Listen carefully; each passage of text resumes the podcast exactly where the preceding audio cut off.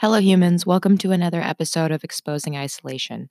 My name is Rebecca Elizabeth Weber, and today is May 14th, 2019.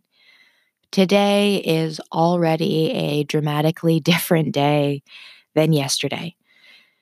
I did maybe three um, Reiki sessions yesterday. They're just videos, but the way that energy work functions is that you can do it at any time and you can receive it and you can use it as a means of healing. Um, regardless of how long ago the video was made or the content was made, the intention is still there. And it functions, at least for me, and I know for other people too, as a way of relaxing and um, getting some insight and trusting and a lot of other challenging but really important emotions can come from doing um, distance Reiki and recorded Reiki sessions. And that's what I was doing yesterday. Main theme that keeps coming up is forgiveness, both of myself and others and situations in life and God and just a lot of forgiveness um, but also taking the time and being okay with figuring out what I'm actually upset about. Because I know that I'm carrying around pain and grief and sadness and anger. If you listen to ye- yesterday's episode, that is painfully clear to all of us. Um, but it doesn't have to be that way. That's my going spark of hope today. It doesn't have to be so debilitating. And I'm having to be very strong and very brave and allow myself to remember and notice what happened in my past that I'm still holding on to.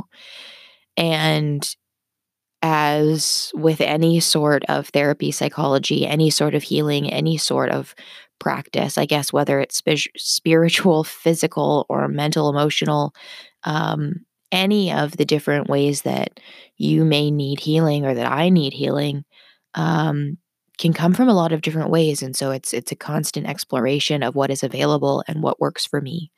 Um, I really like Neil Cooper. Um, he is a Reiki master that does videos on YouTube, and I actually got to talk with him a little bit yesterday. Um, I told him a little bit about what I'm doing and what my goals are. And he was extremely encouraging to just let the process continue, do it as much as I need. Um, and you can't do too much Reiki, it will taper off when you don't need it anymore. And really, I find that it's a relationship between me and myself. And so, um, because it's very consensual and because there's a lot of work in only letting in that which serves your highest and greatest good, I don't have any um, reservations about devoting quite a bit of my time to these ASMR, Reiki, um, different healing sessions. Sometimes I will connect with a, a, Reiki master live and have them do a distance healing on me uh, personally. But I honestly think that what I'm getting the most out of is just spending time in somewhat facilitated thinking to identify what it is that's truly upsetting me, what it is that I'm really upset about. And I I don't think I'm going to share all of that right here right now.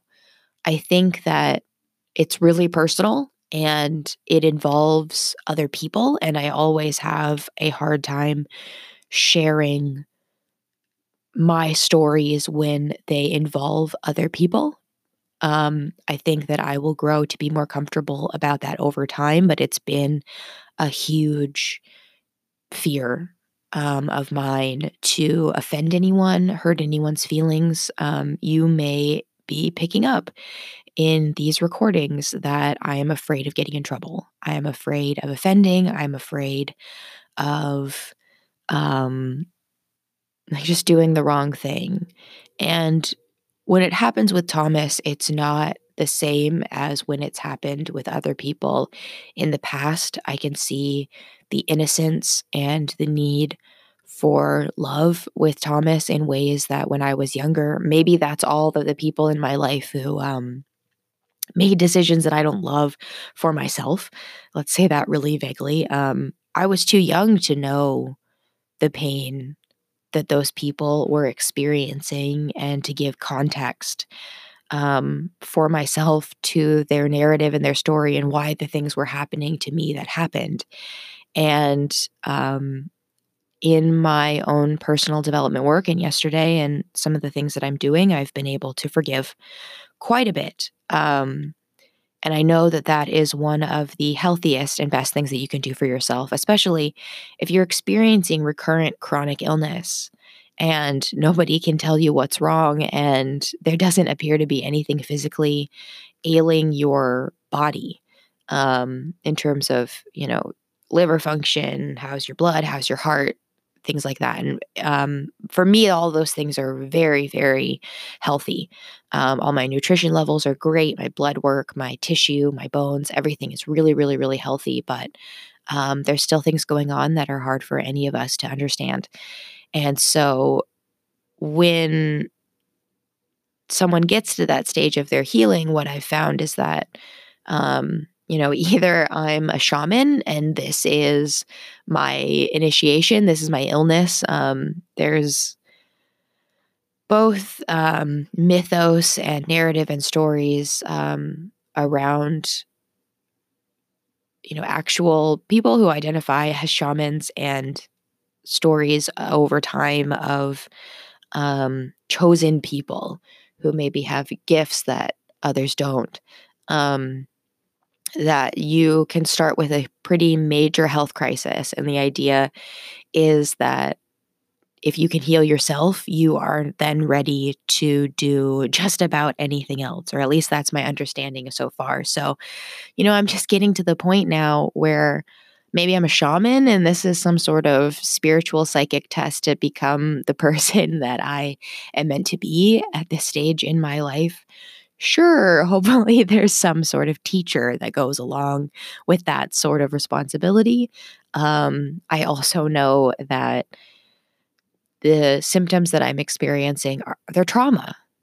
It's very, very clearly symptoms of trauma um, and abuse and other things that, you know, it's hard for me to accept some of these words and I'm trying to be really careful. And I know that other people have gone through a lot more than me, but I'm never one to say that you can't feel and experience whatever you're feeling and experiencing, regardless of what uh, scope or scale of negative experiences you went through. I went through. I went through what I went through. And one day I will definitely share what it was, I'm sure. But for now, the um release, the relief is just coming from forgiving all that I can, accepting what I, I just can't forgive, um, being really honest with myself about how I feel around um, relationships with certain people and taking care of myself first.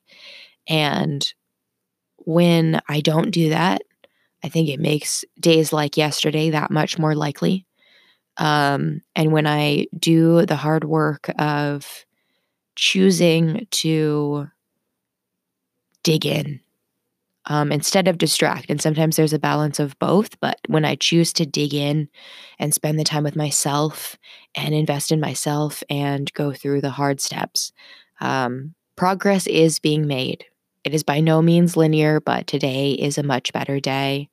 Um, I slept okay, and I am looking forward to working on some of the things that I'm excited about today. Um, yeah, I I just want to carry on with this theme of forgiveness and uh, figure out how I feel about you know just even different people in my life and in my story that aren't the main characters. You know how do how do I feel about socializing? How do I feel about inviting people into my life? How do I feel about sharing space? These things are all coming up for me. And as I move forward, I know that I won't make any progress if I am protecting others from my truth. I can continue to try and be as graceful and generous and uh, gracious as possible and continue to try and handle difficult topics um, in a light and okay way as much as possible, but just know that I am identifying what it is that I think that I'm holding on to, that which is causing me so much distress. I hope to release it as soon as possible and continue learning the lessons that I need to to become the person that I'm going to be, shaman or not. Um, I, I'm half joking about it. I it's just that there's articles online you can read them and about shaman sickness, and I have all the symptoms. That's why I keep bringing it up. But like I said, those symptoms are other things as well. So we continue on with the journey, and I'll leave you there for now. Goodbye.